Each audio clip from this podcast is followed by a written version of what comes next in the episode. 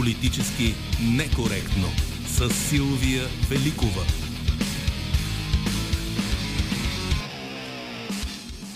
Виолета Панова е звукорежисер, Добрина Карамболова, редактор на предаването за Политически некоректно. В социалните мрежи се грижи и Велина Георгиева. Музиката избира Марина Великова и днес ще слушаме изпълнители, които тази година зарадваха почитателите си с нови албуми. Гост Политически некоректно днес е Томислав Дончев, депутат от ГЕРБ, опозиционната партия, която стартира участието в 47-то Народно събрание с обещанието да бъде конструктивна опозиция. Обаче, здравейте, господин Дончев. Здравейте.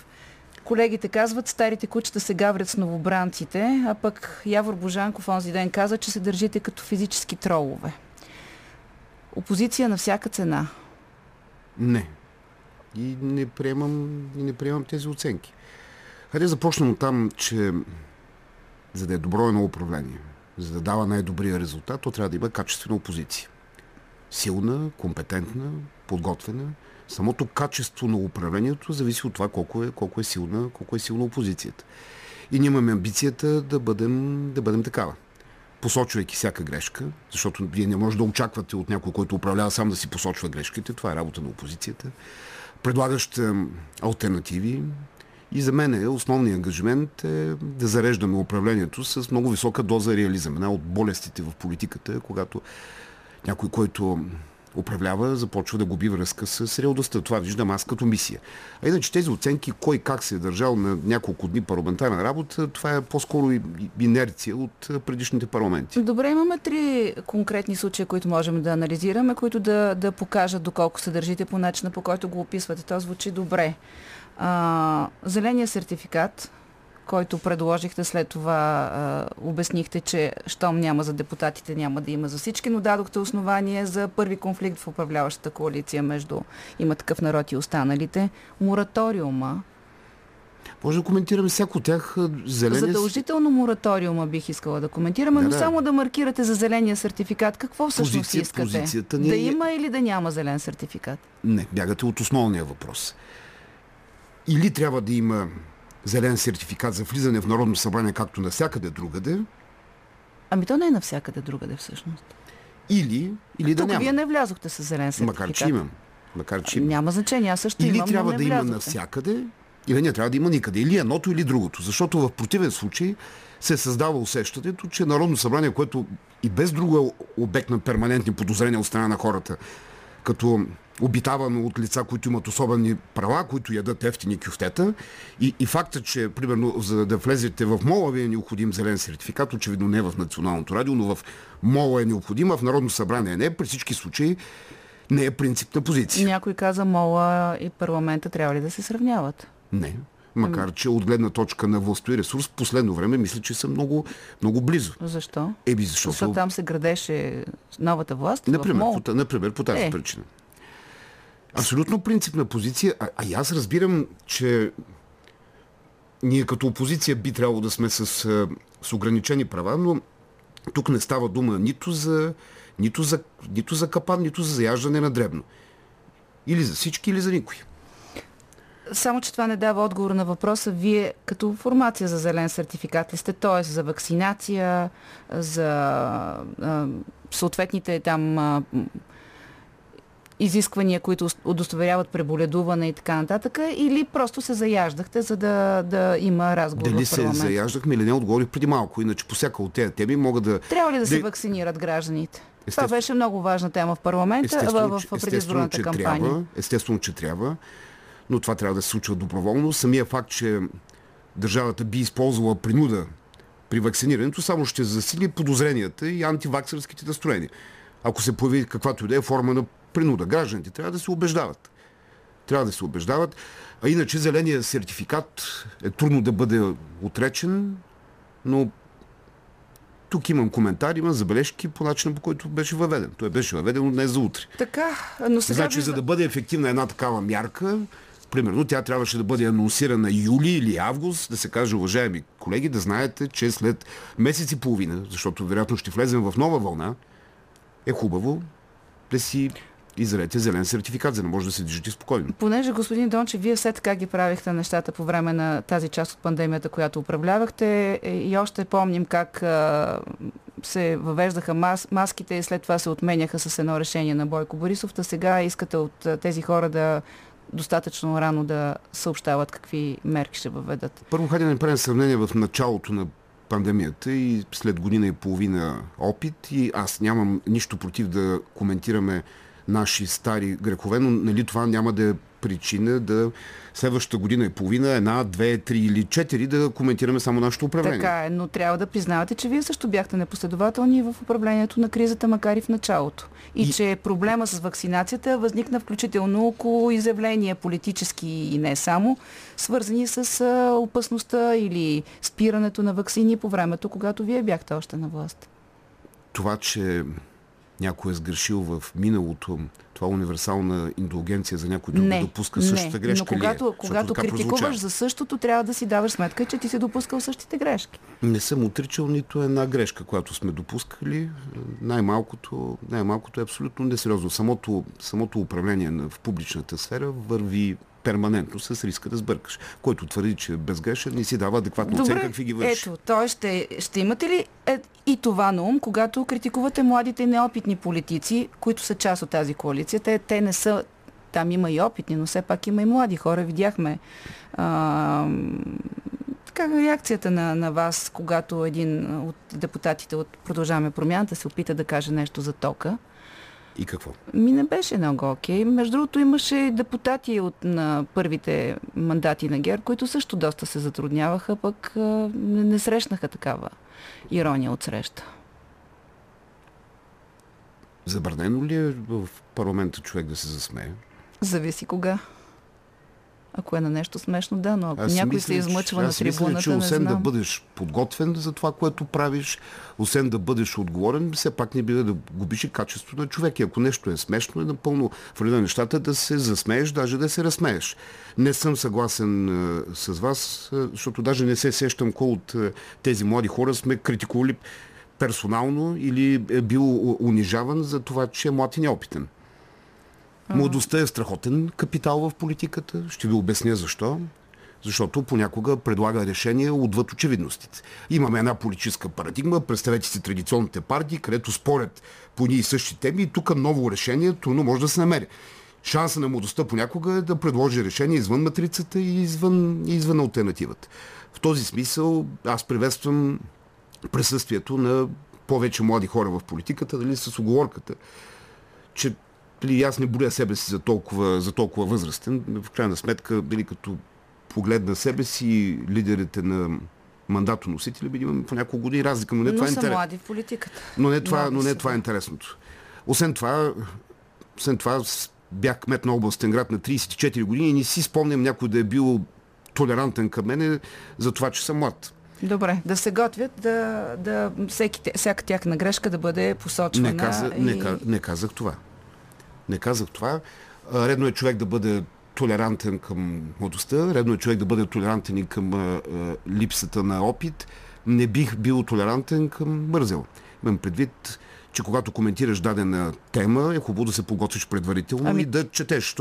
Той е старомоден навик да се чете. Да, ама те не бяха много подготвени по темата за тока, тъй като това изказване на този млад депутат от Продължаваме промяната Радослав Василев беше именно когато вие внезапно предложихте мораториум на цената на тока. И сега ще трябва да поговорим за това, не за друго, защото като цяло аз не зная принципно какво ви е отношението към мораториумите, но си спомням, че бяхте много чувствителни от ГЕРБ към един друг мораториум, дадохте го на Конституционния съд, той даже каза, че е бил незаконосъобразно въведен. И сега изненадващо, кога решихте, в коя секунда ви хрумна? Решение на групата ли беше това? В пленарна зала, решение на ръководството на групата. Защо решихте да го предложите? Събирайки всички аргументи, изказани от политическите сили в зала, това беше вид помощ, давайки им в конкретно предложение как всичко, което твърдят, всичко, което искат, може да бъде оформено като решение на парламент. От 1 януари 21. Не, все пак да напомня, че така наречения мораториум, който действа в момента, е друго решение, различно от това, което беше. Да, защото беше коригирано, след като стана ясно какво сте направили. Т.е. че сте предложили да се върне цената към период, който... Мораториума в...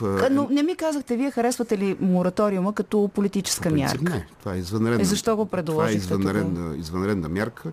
Мораториума има смисъл. Давам ви пример, ще го илюстрирам, ще ме разберете лесно. Имате ВиК авария, не дай Боже, у вас. Щупил се един кран, тече чешмата и не може да се спре. Трябва да спрете главния кран, да се извърши ремонт. Само тогава има смисъл от мораториум. В една държава с малко или много устойчиво законодателство, мораториум е извънредна мярка.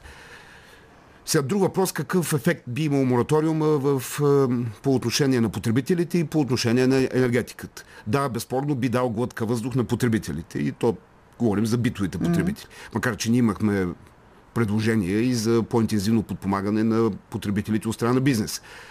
При всички случаи... това го направихте на второ четене. Хайде да се върнем към оригиналния мораториум, този, който беше променен и между първото и втората промяна вие предложихте и за ВЕИ-тата, и за бизнеса.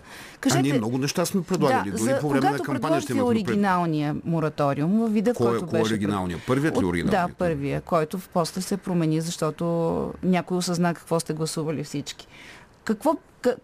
Каква ще да бъде ползата от него? Щеше да помогне на битовите потребители, особено по време на зимните месеци, да не експлодират сметките за ток. Само това. И тази липса на срок в него добре ли беше? Липсата на срок, да кажем, може да е било технически пропуск. Все пак да не забравяме. Не забравяйте, че става дума за предложение, което беше композирано в пленарна зала. И беше подкрепено с конституционно мнозинство практически от всички партии. С изключение на Движението за права и свободи. Които казаха, че се прави голяма грешка. И сега всички казват, че заради този мораториум, може би до март месец в модифицирани му... заради други. Следващия, според мен този също, ефектът ще да е същия. Ще се плаща, ще си платим както се казва. Мораториумът не е дългосрочното решение на проблемите. Именно. Не е дългосрочното решение. А няма ли да създаде повече проблеми?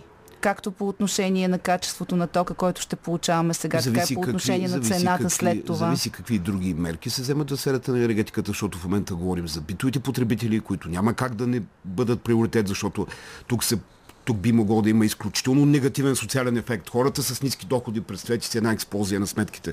От 20-30-40%... Ето ще падне правителството и ще дойде време за вас да се върнете на власт. Той разговор може да го проведем след като си довърша изречението. Добре. Огромен проблем с сметките за ток има обаче не само с битовите потребители, огромен проблем на бизнеса. Аз познавам голяма част от менеджери, инженери, предприемачи, които имат производства. Водил съм десетки разговори последните месеци. Някои от производствата, дори да е такава конюнктурата в Европа, някои от производствата над 500, над 600 лева разходи за електроенергия, абсолютно на ръба производството да стане безмислено. То сега за тях не се отнася този мораториум. Имахме предложение, което не знам защо... Но във втория вариант. Не говоря за това, което беше предложено в зала. Говоря за едно предложение, направено публично от нас, заедно с представители на синдикалните работодателски организации, за използването на фонда за сигурност на енергийната система, който от колектор, събираш такси от страна на потребителите, да се превърне в субсидиращ орган. Може ли това да се случи? Може и не е ли проблематично от гледна точка на... В краткосрочен план една такава мярка би могла да работи и да подпомага бизнеса. И не знам защо това предложение не беше разгледано от никой. А то от парламента ли трябва да се разгледа? Може да се вземе решение от Министерския съвет. Никакъв сигнал нямаше от Министерския съвет. За разлика от мораториума, това е една мярка, която е по-устойчива. Тя не разваля балансите в енергийната система и не крие рискови от бъдещи дисбаланси. Защо не го предложихте от пленарната зала, предложихте мораториум? Да повторя ли това, което казах преди малко? Ето защо не го предложихте от пленарната зала, предложихте мораториум, за който всички формации, мислейки за обикновените граждани, се подадоха. Защото разговорът беше за битовите потребители. Както казах преди малко, ние синтезирахме аргументите на всички политически сили в зала и им дадохме техника, с която да стане възможно. За избирателите мислихте, но не за бизнеса в случая всички. Така ли? А кое ви накара да си извадите? Ами защото казвате за битовите потребители, но излиза голям проблем за бизнеса, който остава в момента висящ. Аз се боя, че и вие инерционно, както много от членовете на Народното събрание... Но от управляващата част ли? Инерционно, да, както много от народните представители, се още си мисли, че управляваме. Ние сме опозиция. Да, но казахте, че ще предлагате умни решения, конструктивни решения, а не такива, които да вкарват първо парламента в тази ситуация, в която се вкара, и второ в обяснителен режим ние от Министерския съвет ли се командваме или не, защото нали това беше коментирано от вашите депутати. Разбира се, без да искам да бъда заедлив, знаете ли, не си спомням в годините назад някога да сте задавали на опозицията въпрос защо е заедлива, дали подлага динена кора на управляващите. Обичайно фокуса, както е редно в една демокрация, е бил насочен към това, което правят управляващите. Ние в момента творим някакъв нов жанр, правим критичен анализ на действието на опозицията. Не, просто сте приемам го. Просто сте много опитни и успявате да се възползвате от процедури. Трябва ли да се чувствам виновен за това? Не.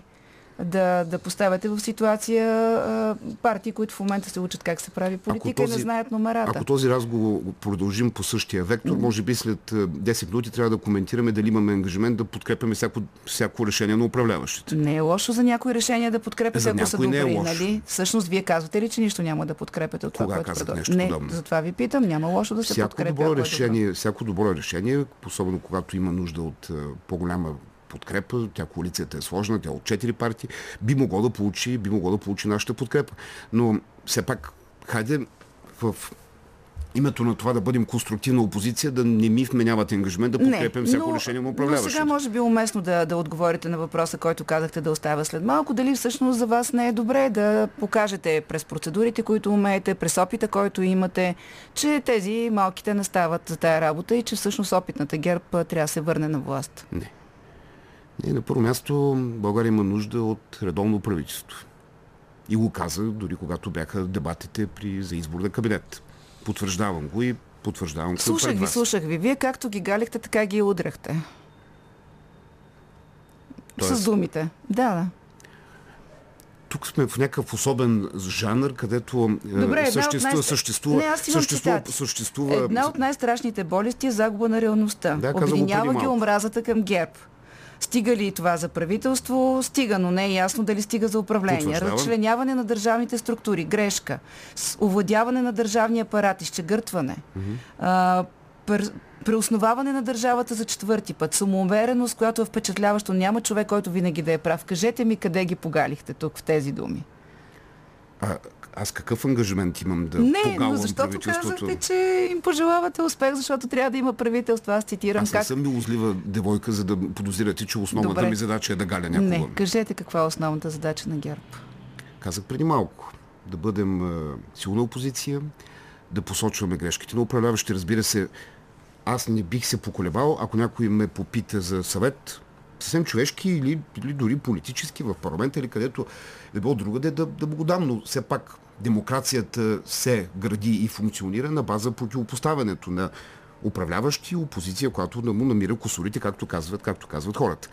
В противен случай, нали знаете, че ако всички мислят едно и също, това е доста подозрително, или както се шегуват някои, пък не е задължително да е шега, това означава, че някой не мисли. Добре, по-добре ли се чувствате сега в опозиция от гледна точка на отговорността? Тоест нямате отговорност, имате така да бъдете един мониторинг на властта. Първо, не съм съгласен, че когато си опозиция нямаш отговорности. Имаш отговорности да си добра опозиция. Имаш отговорността всички хора, които са гласували за теб, всички техни искания, желания, очаквания да ги представяш по най-добрия начин. Персонално се чувствам по-добре. А и не знам защо някой допуска, че присъствието в властта е обязателно в сферата на удоволствието. Властта е тежест. Така ли? Защо всички тогава желаят да влязат във властта или се явяват на избори и искат да повторят оставането си във властта? По същата причина, когато вие трябва да водите предаване рано сутрин, може да ви се наложи да станете в 5 часа, което от сферата на неудоволствието. Удоволствие за мен да стана в 5 часа, за да водя предаване. За повечето хора, да кажем, не е удоволствие, но в името на това да направите едно хубаво предаване, да упражнявате професията си, да кажете нещо умно, го правите. По същата тази причина. Добре, ролята на опозиция, освен че така ви сваля отговорността от взимане на решения, които носят негативи, обаче може да се окаже доста неприятно от гледна точка на Този реваншизъм, за който много често се говореше по време на служебното правителство, смятате ли, че темата може да има продължение сега в редовното правителство по отношение на изчегъртването? То вече не се нарича така, но отново се... Какъв е новият термин? Ами, мисля, че Кирил Петков каза, че няма да се използва тази дума, но така или иначе ще продължи ровенето във вашето управление. Не, това е нормално. Всяко ново правителство трябва да рови в това, което е вършило предишното. Това е нормално, това е в реда на нещата. То в същия случай става дума за по-предишното вече, защото все пак имаше две правителства. Да, аз все пак да напомня, че ние от 7 месеца не управляваме. Да, това искам да кажа. Не личи много по разговора, както го започнахме с вас, защото аз самия се зачудих дали до вчера не съм управлявал, пък доколкото си спомням, беше до април месец. Беше така е, но също взимахте важни решения, които имат отношение към разговора, който водим в момента, затова ви върнах към тях. Вие казахте, че една от причините, може би не само тази, да не подкрепите правителството на Петков е участието в правителството на Бойко Рашков. Сега, при положение, че очевидно новите управляващи имат проблем с това да активизират прокуратурата, очаквате ли през МВР да има натиск над ваши депутати? Поне няколко скандала се завъртяха през последните дни. Христо Терзийски, бяха привиквани на разпити и той Младен Маринов. Нещо се закамваше Бойко Рашков, че вашата група ще има промени в състава заради случая Хемус. Хайде да ви върна към това строителство на Хемус. Как ви изглеждат нещата от днешна гледна точка? 1 053 000 изнесени изчували на някъде. Някакъв бивш футболен съдия, който е вършил тази работа. Аз не знам детайли, знам за този случай. Аз ви говоря за публичния вид. Колкото това, защото за цялата история научих от медиите. Нито познавам футболния съдия. Няма значение. Въпросът е възможно ли това да се е случило? Възможно е. Въпросът е какво означава това. Това дали е корупция, дали е отклоняване на средства или е някаква фирмена афера. Възможно ли 53 милиона от Хемуса са били отклонени да са отишли в нечии джобове или там чекмеджета? Както задавате въпрос с този намек, отговорът е не. Кой е взел парите? Кому е... Доказвате, че пари са взети, така ли? Нали Бойко Рашков каза, че някакъв изнесъл... Вие може да кажете, това не е възможно. Парите са там, освоени са и са в асфалта. Вие казвате, че е възможно да са взети. Много пари ми се струват. На първо място, когато обсъждаме сериозни теми, тази е сериозна, не бива да се отнасяме към темата лековато. Изобщо не се отнасяме лековато. Очевидно има лице, с което работи МВР, какви ги е вършило въпросното лице, какви са тези пари, дали става дума за вътрешно фирмена афера, защото ние се още не знаем, или става дума за злоупотреба със средства, аз не мога да ви отговоря. Анонсите са доста ясни. При всички случаи, като говорим за суми, особено кеш, в такива огромни размери, тук има нещо нередно. Какво е точно? То трябва да се установи. МВР и прокуратурата трябва да свършат работата до край. Не само, защото явно и от някакви банки, от които са теглени, които има да дават обяснение. Разбира се. Само обаче да ви върна към основната тема. Ако аз съм ви възложил, примерно вие сте строителна компания, да ремонтирате или да построите нещо, имаме договор, вие трябва да си свършите работата без значение как вие управлявате парите, които аз съм ви дал на вас. Така че на мен това ми прилича по-скоро на вътрешно фирмена афера, но не обичам да говоря за неща, които не знам детайли. Това, че някой е от плащанията в ролята си на изпълнител е теглил, събирал, внасял някакви пари, изобщо не му променя ангажимента да построи за това, за което има договор. Вярвате ли на колегите си, които тогава са имали отношение към контрола, към периода, за който се твърди, че се е случвала тази злоупотреба? Нямам основание да не вярвам. А и в крайна сметка не забравяйте, че въпросната афера, кавички или без кавички, не знам коя афера, бодро разказана от вътрешния министър, защото ние почнахме с подслушванията. Не, започнахме с канибалския скандал, където някой имаше... така не разбрах дали Бойко Борисов е заплашил да изяде някой или някой да изяде друг. Този случай затихна. После се оказа, че имало 1000 подслушвания. После по тази тема спря да се говори. Моята прогноза е, че в един момент за Хемо ще спре да се говори. А иначе дали очаквам да се запази... Състава на групата? Не, подхода на министър Рашков не виждам причина да се промени.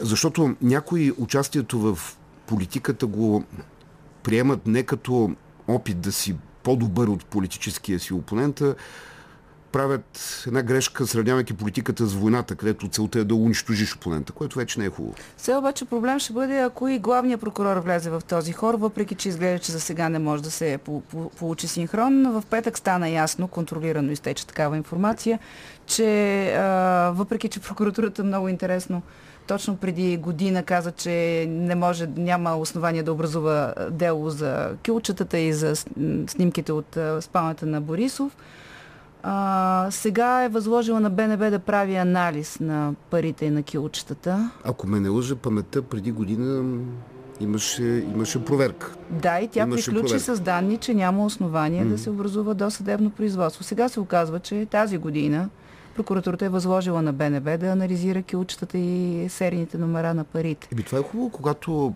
има подозрения по отношение на вижда държавен служител, бич, настоящ, е хубаво да се провери всичко. А може ли главният прокурор да реши да спаси кожата, повтаряйки това, което следихме през 2013 година, ако си спомняте, Цветанов все още част от вашата партия, последствия по арести, Борисов ходеше да дава обяснения за фастъците в самолетите в прокуратурата.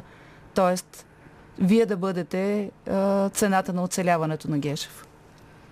Историята понякога се повтаря.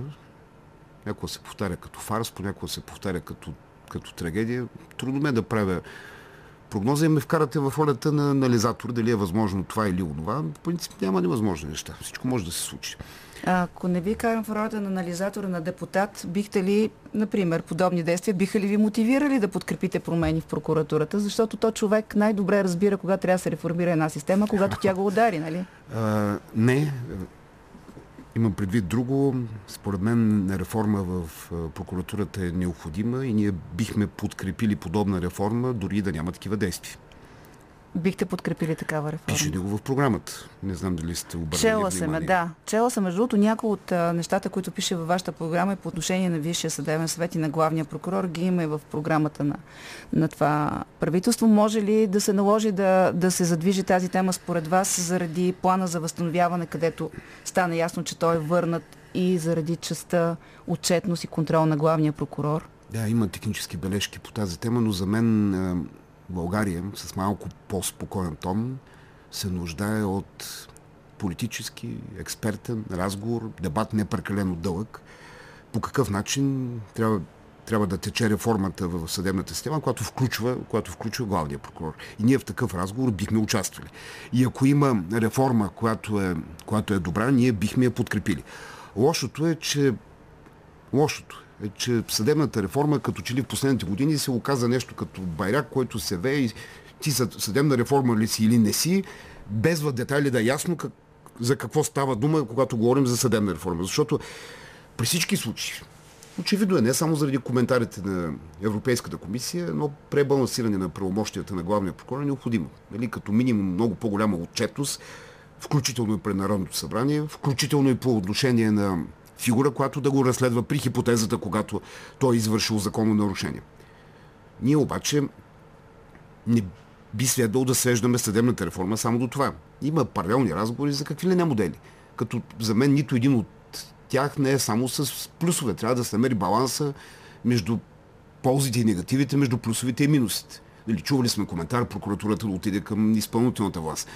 При този модел е много по-ясно кой носи отговорността, но в ролята ми на анализатор бих казал, че в един такъв модел това съдържа огромен потенциал да ескалира политическото противопоставяне. Всяко обвинение би било разглеждано в политически контекст. Пряк избор на главен прокурор от хората звучи много демократично. Няма такива. Звучи много демократично, но е безкрайно рисково. Не е без рискове и избора на главния прокурор, примерно от Народното събрание. Защото моето притеснение е, че ако стигнем до подобен вариант, особено ако изискуемото мнозинство е много голямо, това би означало да не се избере главен прокурор, или да се избере най-мекия, най-компромисния, което също не е добър вариант. Но това са хипотези, които в момента не са актуални. По-скоро ми е важно да кажете дали, когато вие готвихте плана за възстановяване, от вас имаше такова очакване върховенството на правото да е пред скоби, както се изрази и правосъдния министър Надежда Йорданова. Или това стана важно за Европейската комисия в период, в който вече вие не сте участвали в тази комуникация? Европейската комисия, позицията и търпи развитие, най-малко мина доста време. Мина, да. От финала, от варианта на плана, който беше изготвен от моя екип и... Но поставя ли вие такъв въпрос за главния прокурор? Имаше разговори за темата съдебна система, но те бяха фокусирани по-скоро върху технически детайли, примерно завършване на електронизацията в системата, на, системата на правосъдието. Аз мисля, че темата стана по-актуална. Нормално тя, Европейската комисия, не е някъде в космоса или на орбита и тя се намира на този свят и тя следи процесите в държавата. Мисля, че позицията е стана много по-твърда след Магнитски. А кога стана важна за Европейската комисия зелената тема? Защото ние виждаме, че втория аспект, по който е върнат плана, е свързан именно с централите. И дължите ли някакво обяснение, че не сте заложили дата, която да бъде така... И в плановете на Европейската комисия тогава, когато подготвихте първия вариант, който така или иначе не се задвижи. Дължа обяснение за това, че не съм посочил дата. Правилно ли? Ами аз мисля, че те в момента това искат от нас, да сме по-ясни, да им казваме 38-40, да им кажем кога ще затворим централите. Тогава имаше ли такава посочена дата, която е можело да се ползва за основа на следващите модели на този план, защото той претърпя да... Комисията винаги е настоявала за плана да е много по-зелен, като ако избегнем политически коректните термини, винаги е гледала с особено внимание на комплекса Марица Изток.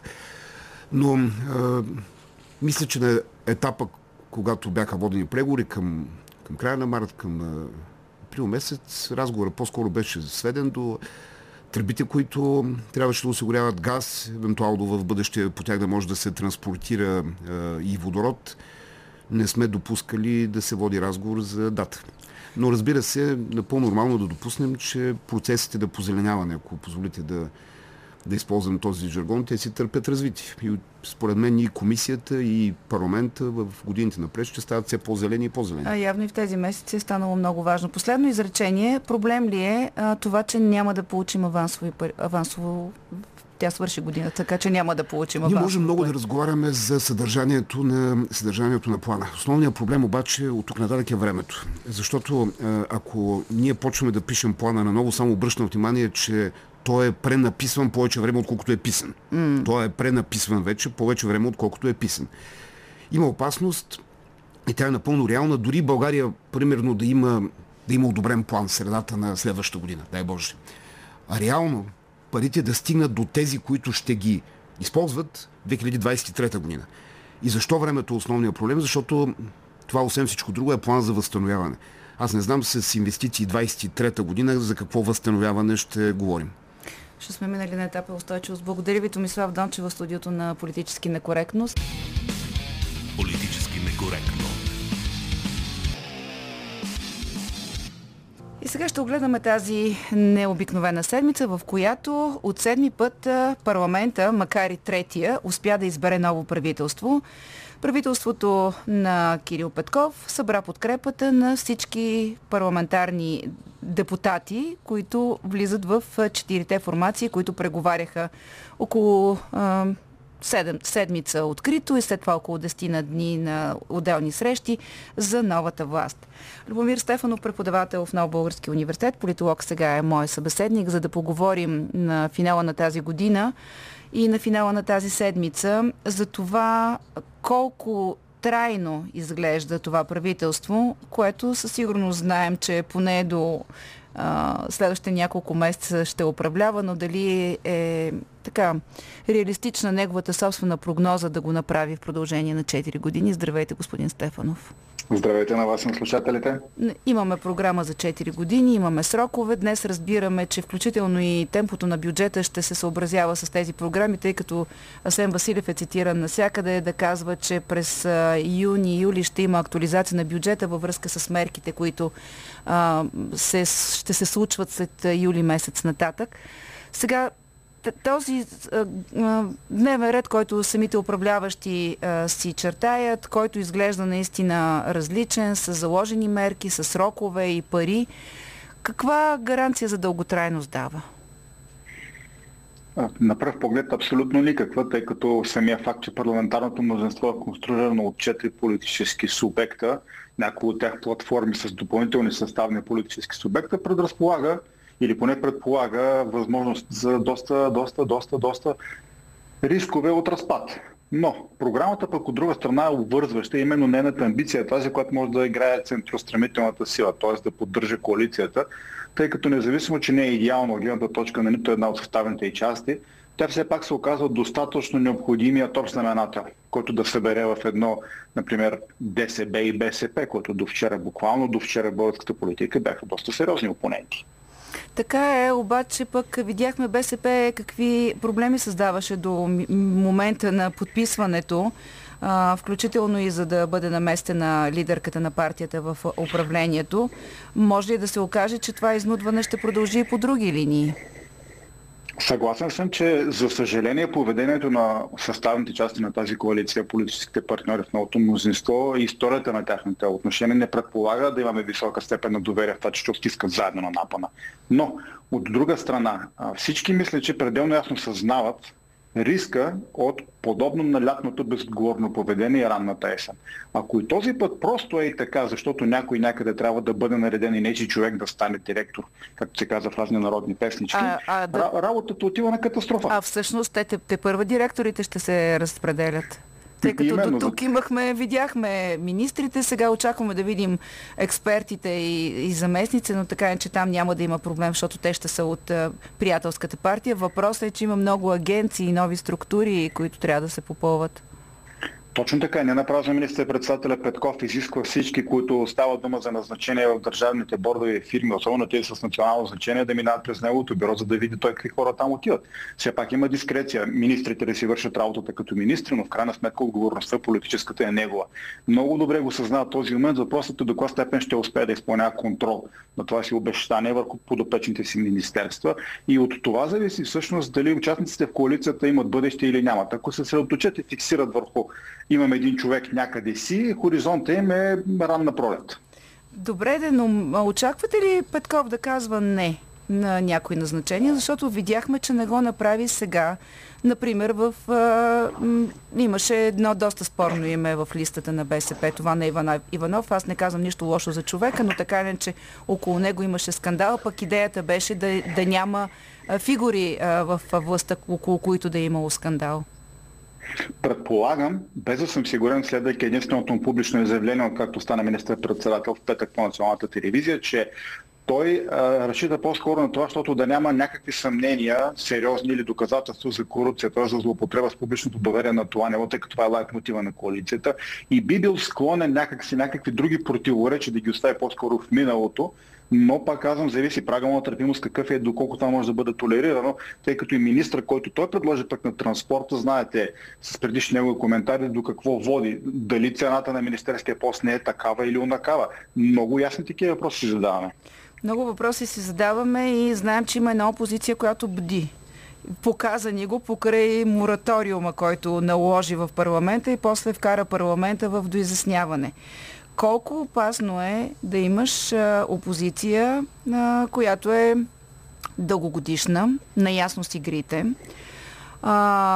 наясно с начина по който да те подхлъзне. Не случайно всички колеги еднозначно коментираха случилото с мораториум като динена кора, която ГЕРБ съвсем съзнателно е сложил на новите управляващи. Със съжаление гледаше точно така и това не е заявката, която ГЕРБ сами си поставяха като определение на идващите месеци, че ще бъдат конструктивна опозиция. Тъй като първо мораториума като практика е изключително спорна и до сега, доколкото ме е известно, българският съд, стигайки включително до Конституционния, постоянно отхвърля такива опити на Народното събрание да се заиграва. И то по жалба на самите ГЕРБ. Коментирахме това преди един час с Томислав Дончев, който обаче каза, че не е работа на опозицията да прави добро впечатление, да бъде наистина така конструктивна, да реагира, да препоръчва. И така трябва да свикнем, че ГЕРБ не управлява. В този смисъл има други, които трябва да носят отговорност за решенията си. Има до тук съм абсолютно съгласен. Да. До тук съм абсолютно съгласен, господин Дончев, само че конструктивната опозиция има предвид управлението в държавата, а не тясно партийния си интерес. Значи, когато ще слагаш такива, хайде да използвам една друга дума, която ми харесва повече от Дина на Коракьорфи, ще си само за да направиш медийна сензация колко си загрижен, а после се оказва, че всичките ти добри намерения всъщност са противоконституционни в най-добрия смисъл на думата, отиваш с цялата си конструктивност на кино, защото и да приключва до тук с уличния език, в крайна сметка ти трябва да допринасяш за доброто, прозрачно и отчетно управление в държавата, а не да саботираш това управление, просто защото не ти харесва, защото ти не си на власт. Видяхме ДПС, които да изговарят това наживо. Смятате ли, че ще видим едно различно поведение в парламента на ДПС? Наистина, влизащо в клишето конструктивна опозиция, или това е някакъв начин на ДПС и на ГЕРБ периодично да се разграничават, защото и двете формации не искат да бъдат пакетирани? Това задължително. Втората част от вашия въпрос е така. По всякакъв начин ще търсят да бъдат поставени линии между тях, както стана модерно да казваме напоследък, да се отличават техните позиции по ключови въпроси. Но ДПС е принудено да мимикрира за пореден път, според мен. Ще приеме една форма много благоприлична, въпреки че тя през цялото време ще бъде поставена под въпрос от присъствието на първата фигура, стояща отдясно на председателя на партията на първи ред парламента, т.е. в окото на всички камери български граждани и не само. Така че това е въпрос доколко ще им издържат нервите, доколко управляващите ще задържат линията на поведение, което няма да се съобрази, например, с новите разкрития по дела, които знам, че вървят Съединените щати, и последствията, които носят те за управлената фигура в ДПС и ефективно за имиджа на България. Ами то за делата в Съединените щати и изобщо за това какво се случва около фигури, свързани с двете формации, вероятно ще идват някакви новини от България.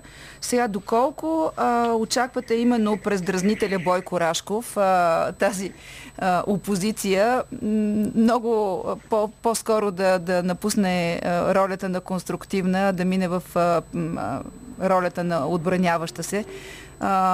Това е най-големия страх, изглежда, на ГЕРБ. Рашков, който продължава напред. Това ми се струва несериозно и прилича на една фиксация, която гледахме в предните години, пак между други хора, които определяха личното противоречие като институционална война и така. Так мисля, че и вас много коментирали. В крайна сметка, проблемите, които Министерството на вътрешните работи се сблъсква и се опитва да разреши спрямо капацитета и възможностите си, не са от вчера. Коментирали сме ги и тях милион пъти. В случая се пада да е господин Рашков начало с всичките си кусури. Но той разбира мандата, който му е даден от министър-председателя, така по този начин и го прави по този начин. И много пъти сме си го говорили, сме си казвали къде публично, къде не. Дори когато господин Цветанов ги правеше тия работи като министър на вътрешните работи, някой даже ръкопляскаха. Сега като ги прави Бойко Рашков е чудо на чудесата. Да, но и доста дела отнесохме в Европейския съд по правата на човека, ако ще ползваме това сравнение, по повод демонстрации на Цветанов като вътрешен министър. Така че има ли опасност това да се повтори, макар и с друг министър? Абсолютно, за съжаление. И тук ще да завърша мисълта си. Няма значение кой е министър, докато в крайна сметка не се научим да използваме цивилизовани практики за разследване на подозрения. А не от публични трибуни, министрите, които заемат съответните министерства, особено такива чувствителни като правосъдието и вътрешните работи, да застават и да казват: ти си корумпиран, ти купуваш гласове, ти си виновен, това, нова. Въпрос на време е, смятам, и това е очакване не само мое, господин Рашков и България да бъдат осъдени в съда в Страсбург или в Люксембург или където и да е, когато някой си събере достатъчно доказателства. За съжаление, такива не липсват и няма да липсват, ми се струва. Обаче не гледате ли на това като на стратегия на безпомощния? Защото ако ти имаш една прокуратура, на която да съобщиш тези свои подозрения и тя от тях да произведе едно качествено разследване, вероятно не би избрал да го кажеш публично. Но ако имаш една стена, която всичко, което ти си събрал, се удря и там се прави избирателно на преценка кой да се удари, кой да се забави и кой да се забрави, тогава публичността е единственото нещо, на което можеш да разчиташ. И така искам да ви вкарам в този разговор. Какво правим след изречението „чадърите свършиха на Кирил Петков“, ако от това дали чадърите се свършили, в крайна сметка зависи от Гешев? Не. категорично не зависи от човека, както казах в случая с Министерството на вътрешните работи. Зависи от цялостния подход към преструктуриране и най-вече реформа на подхода в системата. И подходът трябва да бъде различен. Не е въпросът кой стои на челото, тъй като онази версия от 18 век, примерно, ми идва ном за просветеният руски монарх Фридрих, който бил много начетен, не го бил добър управленец. Това е някакъв перверзен модел на подражание. Не зависи структурата, не трябва да бъде зависимо от институцията, от този, който управлява, тъй като е временно взема пост. Това е така, това е мандат. Но това е факт. Как променяме това? Променяме го с подход, с прозрачност, с отчетност на всяка една степен. И трябва да има този прословут баланс на застъпване, на взаимен контрол и подпомагане, така лелеяне в Съединените щати контрол на проверка и баланс. Ние в България продължаваме да водим структурен дебат за същественото, как институциите ни ще се контролират една друга. И когато стигнем до там, че да не се разбираме, си казваме пак, ето Брюксел ни критикува. Вижте, например, докладите на Венецианската комисия. Те от 15 години са едни и същи. Кои хора не се смениха да управляват държавата за 15 години? И защо не сме променили един параграф от критиките да го направим като похвала? И няма отговор на този въпрос. Очевидно неразбиране или нежелание. Тъй, че който и да е главен прокурор, ако не променим мястото и начинът, по който прокуратурата си върши работата, дефектите ще бъдат същите. Те са структурни. Оттам същото нещо се пренася и в Министерството на вътрешните работи и оттам по министерствата по хоризонтала и вертикала. Стигаме до икономика, до образование, до култура, до естествено правосъдие. Този проблем може да бъде преодолян именно с желание за повече прозрачност, упростяване на процедурите и гражданите да могат да разбират какво правят тези институции за тях. Не да ги чувстват като някакви синекурни такива пристанища за заслужили политици. Виждате ли на намерение това да се промени или виждате намерение да сменим фигурите? Защото видяхме програмата, видяхме плановете, видяхме какво планират да правят новите управляващи и нещата се свеждат до една, не знам, надявам се да е изпусната дума от министър-председателя, да сложиме други хора. Да, за съжаление и аз съм притеснен от това. Оставаме като че ли в сферата на това да свързваме проблемите с хора, а не с институционалния баланс и целият структурен такъв. И ако пак ще ставаме свидетели на филма "Ние сме добрите, пък лошите ни пречат", много сме се объркали. Защото този импулс за промяна трябва да бъде използван максимално в момента. Да, времето от една страна ги притиска, тъй като никой няма да им даде лукса на 100 дни търпимост и гледане на политики така отблизо, добронамерено, но пък от друга страна е възможността този импулс да не бъде изтърван, да бъдат направени така необходимите резки и, искам да кажа ясно, болезнени промени, които ще накърнят много лични интерес, но общественият такъв ще бъде изведен именно като домината на преден план. Колко време има правителството да свърши непопулярните реформи? Колко време може да се възползва от симпатията към себе си, от така добронамереното отношение към и премиера, и неговата млада партия? Смятам, че до май месец трябва да се демонстрират резки резултати. Пак казвам, времето, в случая, в който ги притиска, трябва да бъде използвано и като реклама на това, че ние имаме срок, той не е обичайния и затова ще работим бързо, ефективно и ефикасно. Кой ще носи отговорността обаче, ако това не се случи? И защо вие ориентирате ли се кой ще носи отговорността за провали в една или друга сфера на правителството? По начина, по който беше подредена властта, по начина, по който бяха разделени структури, дори защото финансовия ресурс основно беше съсредоточен в ръцете на, нека да го кажем, на финансовия и министър и вице-премиер. Тоест, очевидно в това правителство има силни, влиятелни фигури, но има и хора, които са просто министри на водопад. Директори на водопад, да. Мисля, че министър-председателя е очевидният отговор на този въпрос и довереният му човек, втория, дясната ръка, както да го наричаме, господин Таселев. От тук нататък обаче това е лесният отговор. Трудният е всъщност баланс. Баланс във всеки един момент, но ясна политическа воля за тази нишка да се вижда във всяко едно действие, което се предприема. Отговорността за назначенията, публичните в държавните сектори и държавните фирми е на министъра и на министър-председателя, който ги одобрява. Оттам нататък обаче тези форми, които са като един вид дружинни организации във всяко министерство под формата на експерти от всяка партия, които евентуално да бъдат ново ниво или различно ниво на мониторинг, ми прилича малко на момента, където се деднем, за да се хванем. Нямаме си доверие. От една страна, добре, нали, има паритет, за да има прозрачност, всяка партийна централа да не е държана в неведение, т.е. да няма конспиративната доминация на мисълта.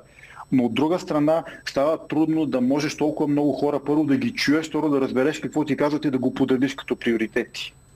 На мен, между другото, най-любопитни ще ми бъдат точно тези, вие ги наричате дружинни ръководители, аз ги наричам надзорници, които ще отидат в тези министерства от всички партии и много ми е интересно кои са и какво ще правят. Надявам се скоро да ги научим. Да, първо трябва да измислят като как ще структурират тази структура, за да засложат към министерствата, тъй като не е лесна работата, която ние всички като че ли пренебрегваме много лесно на фона на тази еуфория за промяна. Има тежко преструктуриране, което трябва да се случи в държавната администрация, във всяко едно министерство. Първо, разделянето на тези министерства на икономиката и иновациите. Второ, някои агенции се прехвърлят от едно министерство към друго. Това всичкото е обвързано с огромна юридическа работа, която ще изяде страшно много време. За съжаление, ние в България по празниците не сме известни с работоспособността си. Ами всъщност, това е едно от обясненията, които дава Асен Василев, защо ще се стигне до актуализация на бюджета през лятото. То именно заради тези преструктурирания, които се правят. Макар че колко добър тон за стабилност е приемането на бюджет за 2022 година някъде февруари месец и след това актуализация през юни и юли. За мен е нетипично това изказване. Мога да си обясня как бюджета за едната година до края на януари, началото на февруари ще бъде прият, тъй като да, има нужда от експертиза, от новия прочит на новото управление на заварената ситуация и реализиране на неговите политически намерения. На бюджета е най-видимия основен инструмент за тяхната реализация. Обаче да казваш, без да си приел бюджета, че ще му правиш актуализация, то малко за нероден Петко и за слабата му говориш, на мен ми изглежда наистина доста несериозно изказване. Добре, ако трябва да затворим този разговор накрая с един поглед назад, 3 парламента, избори редовни, 1 път и 2 пъти предсрочни, какви поуки според вас трябва да си вземат политиците, включително и от поведението на избирателя, който казва всички избра непознатото, избра различното, не избра качественото, не избра експертното, избра различното. Не съм съгласен с това твърдение. Гражданите избраха това, което им вдъхваше надежда, че ще свърши работа. Тъй като познатото от последните 15 години, именно защото е познато, знаем какво може и видяхме къде му е тавана. И на амбициите му, и на начина му на управление. Решиха да повярват едни хора, които се държат по-европейски, ако щете. Малко наивно и оптимистично, но по-различно. Хора, които не залагат на това да се плюят едни други, защото имат партийни значки със съответни десена абревиатура на ревера на сакото, а които говорят за някакви хайде, няма да казвам по-разбираем, защото това е преувеличено, но успяват да намерят друг начин да се съобщат посланията на гражданите и това не е това политическо крещендо, а е някакво такова по-симпатично, по-нормално, всекидневно, различно говорене. Но вие говорите това за последния избор, а нека да припомня, че преди това имахме друг избор на гражданите на 11 юли и съвсем друг избор на гражданите на 4 април. Така е. Първото беше опит за факта да видим дали можем да сменим ГЕРБ като такива. ГЕРБ се разклатиха, това беше разчетено като сигнал, именно за да бъдат детронирани и им се получи на гражданите. Притеснителното обаче, че то двояко може да бъде разглеждано. Ниската избирателна активност, видяхме, че сме в обратна пропорционалност. Въпреки надеждата и оптимизма за промяна, все по-малко и по-малко български граждани отидаха да гласуват на изборите. Което показва нещо различно според мен. Не безразличие, а много заредено напрежение за рязка реакция при подмяна на обещанията и курса на поведение, който ще предприеме новата власт. Това е според мен, което гражданите очакват и политиците нека да не се заблуждават, че 40% избирателна активност означава, че на останалите 60% въобще не им пука какво се случва в държавата. Е, да, дема така, иначе не излязоха да гласуват и затова имаме необходимостта от сложни коалиционни конфигурации, защото ако имаше по-висока избирателна активност, може би нямаше някои компромиси да бъдат направени. Щяха да бъдат направени други категорично, тъй като коалицията ще бъде решението. За мен това, което гражданското общество в България все по-ясно показва, е, че протеста от миналото лято първо не може да бъде приписан никому, включително и на президента, нито на някой, които се наричат партии на протеста или на промяната. Гражданите го направиха спонтанно, тъй като разчетоха съвкупността от сигнали на едно абсолютно примитивно ниво. И те познаха, че заплахата е срещу държавата и излязоха да я защитат. Ако това новото управление смята, че поради ниски избирателен резултат няма да му се случи същото до година, ако прекрачи някои граници или си измисли други такива оправдания, защо не можем да направим нещо, въпреки че искаме да го променяме, подозирам, че пролетта на 2022 година може да се окаже доста динамична. Някой друг нов субект, който да събере надеждите на хората, но изглежда извода от изборната 2021 година, че вече еднопартийни управления едва ли ще са възможни в България и можем да си пожелаем на финала да имаме и друг тип коалиции. Ще цитирам днешното интервю по BTV на Ицо Хазарта. Бих предпочел Маргарет Тачър за коалиционен партньор, но реалността в България е друга. Едва ли би предпочел Маргарет Тачър, покойната баронеса, за коалиционен партньор, тъй като тя не търпеше никакви такива част от неговите шегувки. Но звучи европейски, готино звучи. Но звучи европейско, да. Да, благодаря ви. Любомир Стефанов, преподавател в Нов български университет по политология в Политически некоректно. И сега следват минутите на Иво Балев от Вестник Сега. Новини с добавена стойност.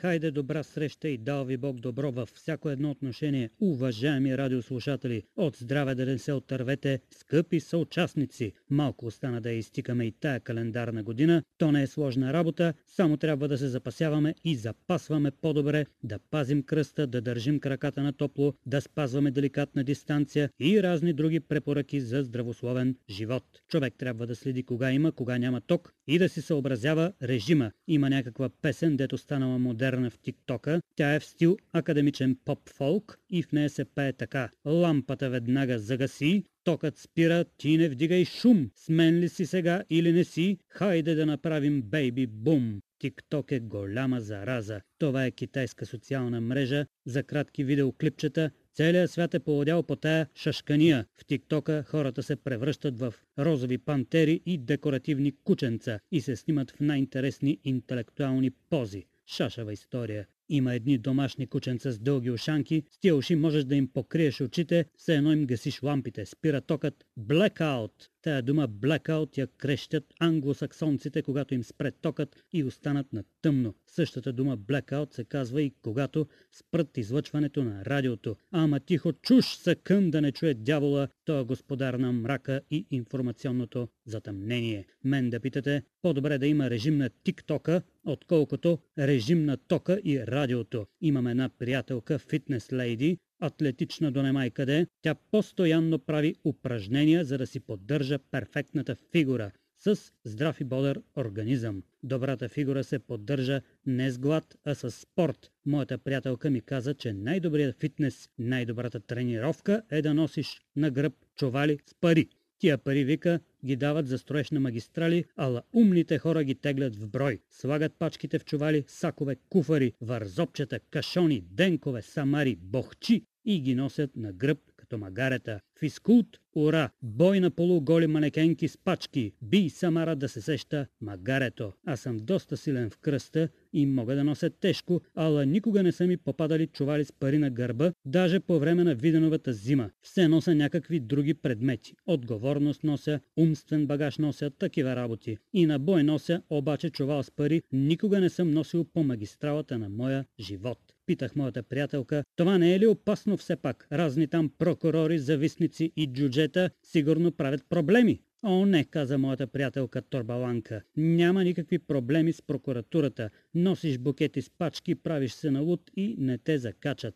Ето това е проблемът, рекох си аз. Не мога да се правя на луд, тъй като наистина не съм наред с главата. Защото не е луд този, който се прави на луд, както би казал народът, ако беше малко по-умен. Народът е мъдър, но не е много умен, казвам го като законен син на тоя мъдър народ. Заедно с всички съвременици на оно и време, аз съм преживял Виденовата зима. Глад, студ, жито няма, банките гърмят и парите бяха станали с лопата да ги ринеш и да си палиш кюмбето с тях. Апокалиптиците пак ни плашат с Виденова зима, ама аз не вярвам на такива прогнози. Сега сме на вълните на младостта, дето няма нищо общо с демоните на миналото, макар че някои от младите подозрително и поразително приличат на комсомолци от седмия ден. Едни такива възторжени словословия се чуха в Народното събрание, като че ли Кирил Петков много обича да му се разлива сироп и да го обсипват с словесни целувки, вкусни като кюфтета. Аз съм писал нежни любовни стихове за разни манекенки, прокурорки и политически дами, ама и на мен ми стана неудобно да ги слушам тия новите как се обясняват в любов на лидера си. Един даже го заплашвали заради чувствата му към Кирил Петков. Ама карай да върви, то без това не може. Ако трябва да сравняваме, в епохата Борисов имаше един обичай, професори и академици се строяват в Министерския съвет и почват да рецитират бюлетин на успехите с ниски поклони пред императора и благодарности в присъствието на медиите. Това го правеха не певци и хубавици, ами академици, сериозни хора с дълга научна и административна кариера. Гладът е по-силен от тока, особено ако са ти спрели тока. С научния глад е същото. Животът е чувал с разумни компромиси, а държавният живот е ритуалистика,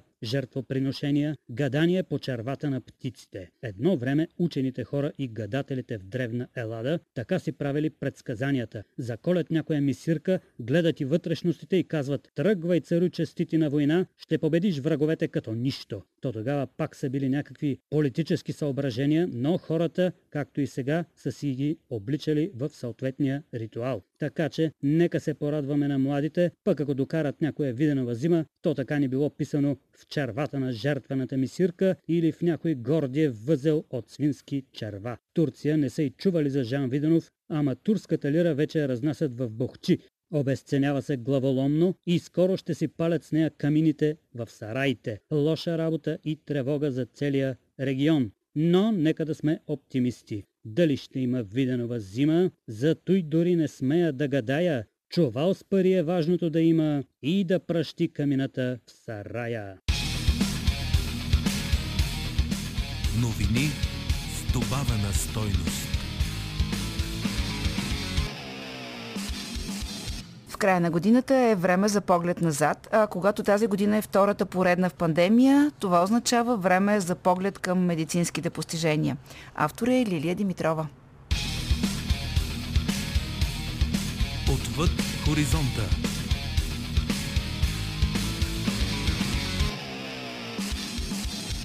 През годината науката постигна уникални пробиви в разработването на нови лечения и терапии, но сякаш те минаха незабелязани на фона на вихрещата се пандемия от COVID-19. Учените бяха и принудени да защитават и обясняват откритията си заради плъзналите конспиративни теории, свързани с чипиране на населението или почти неприкрит опит за геноцид на човечеството. Безспорно, най-голямото медицинско постижение на отиващата си година са месенджер РНК ваксините срещу COVID-19. Новата технология всъщност се разработва още от 90-те години на миналия век, но достига апогея си с ваксините срещу чумата на 21-то столетие, благодарение на солидните инвестиции в проучванията през последното десетилетие. Главният медик на Модерна, доктор Тао Закс, обяснява. Наистина с тази ваксина можем да предизвикаме имунен отговор у всички, на които е поставена.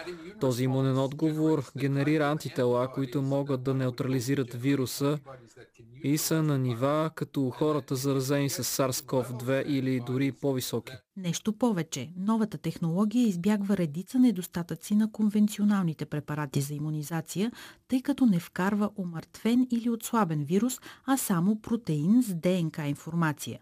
И така имунизираният не може да се зарази.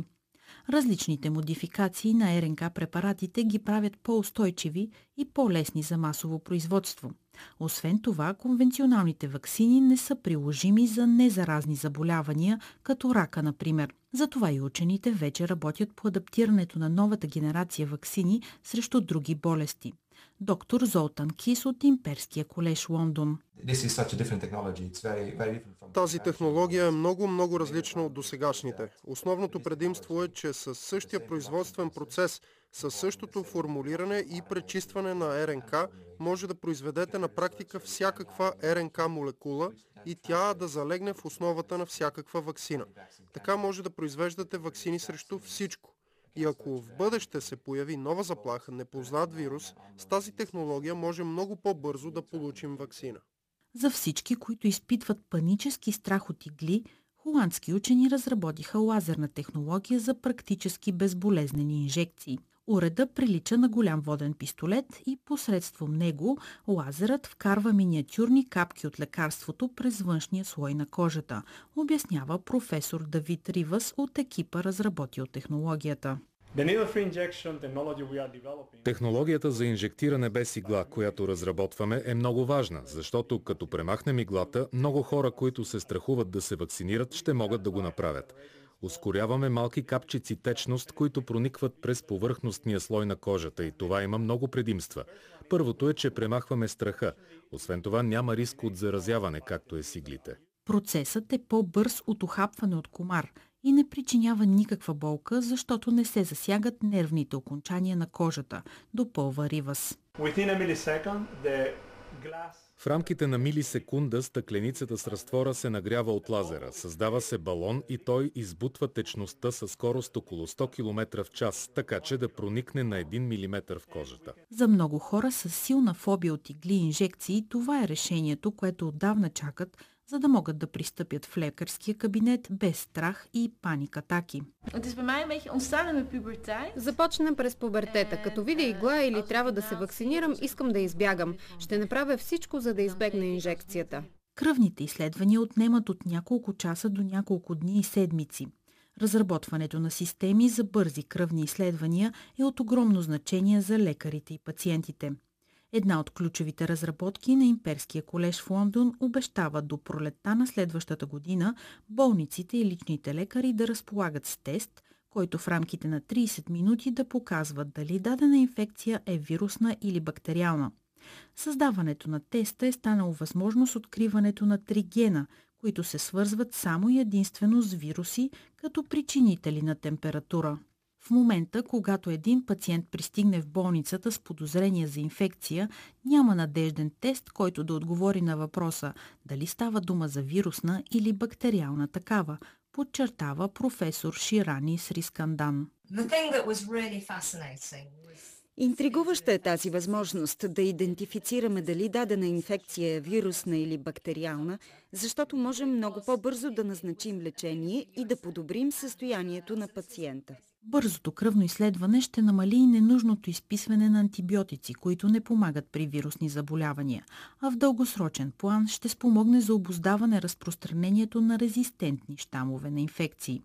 Милиони хора по света всяка година се диагностицират със сърдечно заболяване, което освен подлагането им на болезнени и инвазивни процедури, нерядко води и до необходимост от трансплантация. С напредването на технологиите, израелски учени успяха да принтират първото в света 3D сърце. Забележителното е, че принтираното сърце има всички клетки, кръвоносни съдове и камери като реалния орган, подчертава професор Калдвир от Университета на Тел-Авив. За първи път успяхме да принтираме тъкани и клетки от самия човек и да създадем толкова сложна геометрия на сърцето. Сърцата, принтирани до момента, са направени от много по-синтетични материали или с друг произход, не от самия пациент. Принтирането на 3D сърце отнема около 3 часа, но технологията трябва да бъде доразработена, за да могат клетките да изпомпват кръв. Този си вариант сърцето може да се свива, но ни предстои да го научим да се държи като сърце, отбелязва професор Двир. Той прогнозира, че след 10 години е напълно възможно принтери за органи да се намират в повечето големи болници и процедурата да е рутинна.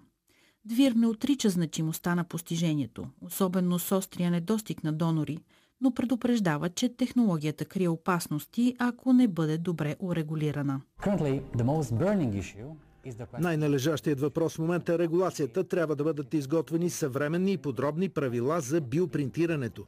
Докато това не стане, процесът е много опасен. Черният пазар за принтирани органи ще процъфти, ако нормите за принтиране на органи не са достатъчно строги и прецизни. Ирландската компания Red Zinc е специализирана в телемедицина.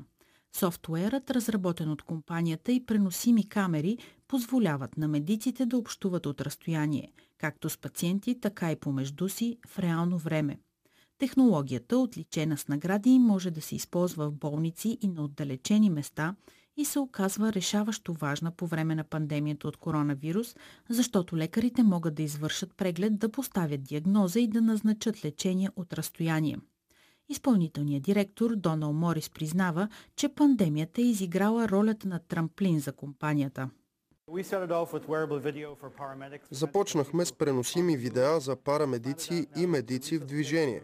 Вече разширихме оборудването с стая за реанимация и COVID-изолационна. Целта ни е да осигурим точното лечение на подходящо място и в точния момент за доброто на пациента. Ирландската здравна система вече използва технологията и тя е своеобразна революция в достъпа до медицински грижи, отбелязва Мартин Кърли, директор на технически отдел към Ирландското министерство на здравеопазването. Тази технология ни позволява да пренасяме медицинската помощ на мястото, където е необходима.